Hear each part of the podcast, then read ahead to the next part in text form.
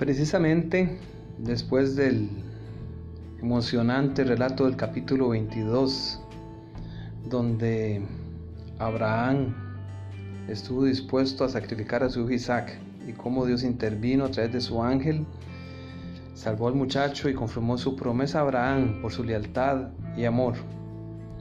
Terminando este interesante relato, tenemos, podríamos decir, una pequeña genealogía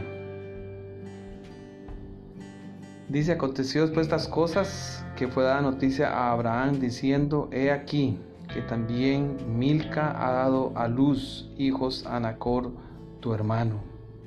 Versículo 21, allí en el capítulo 22, hubo su primogénito, Bus, su hermano, quemó el padre de Arán, Keset, Asó, Pildas, Hitlaf y Betuel.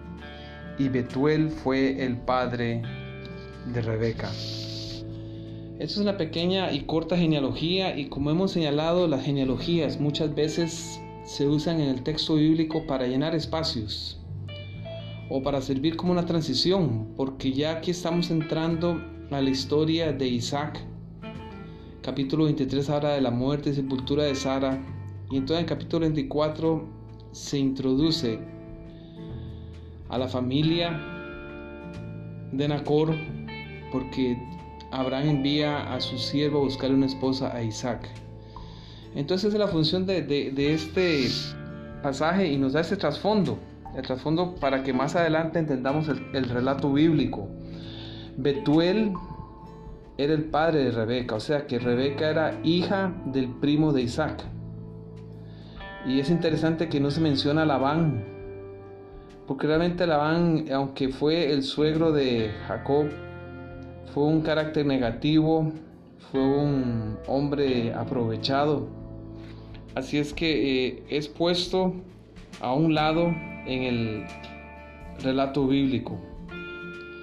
Y entonces, eh, al mencionarse aquí Nacor,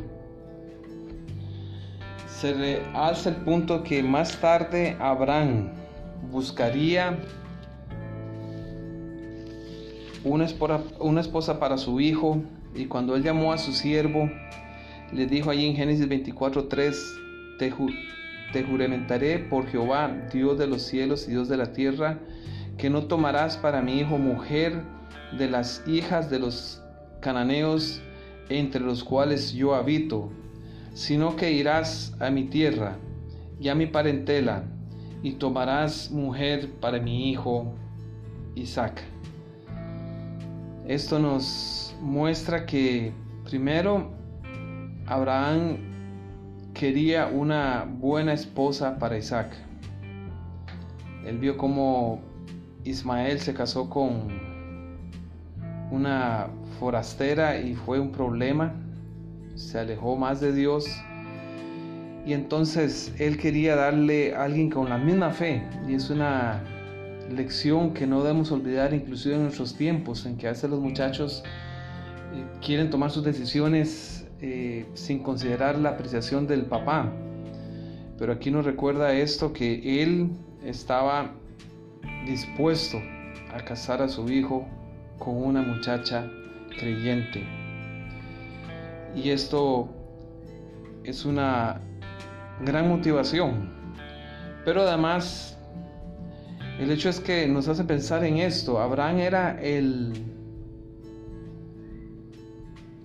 primer eslabón del pueblo de Dios que Dios estaba formando.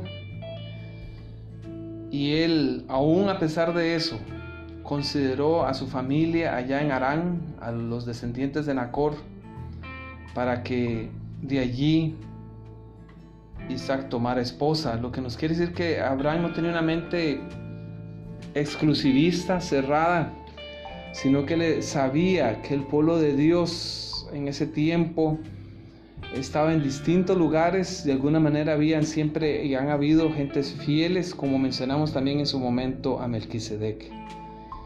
Y es otra característica excelente de Abraham, su espíritu abierto y no extremo.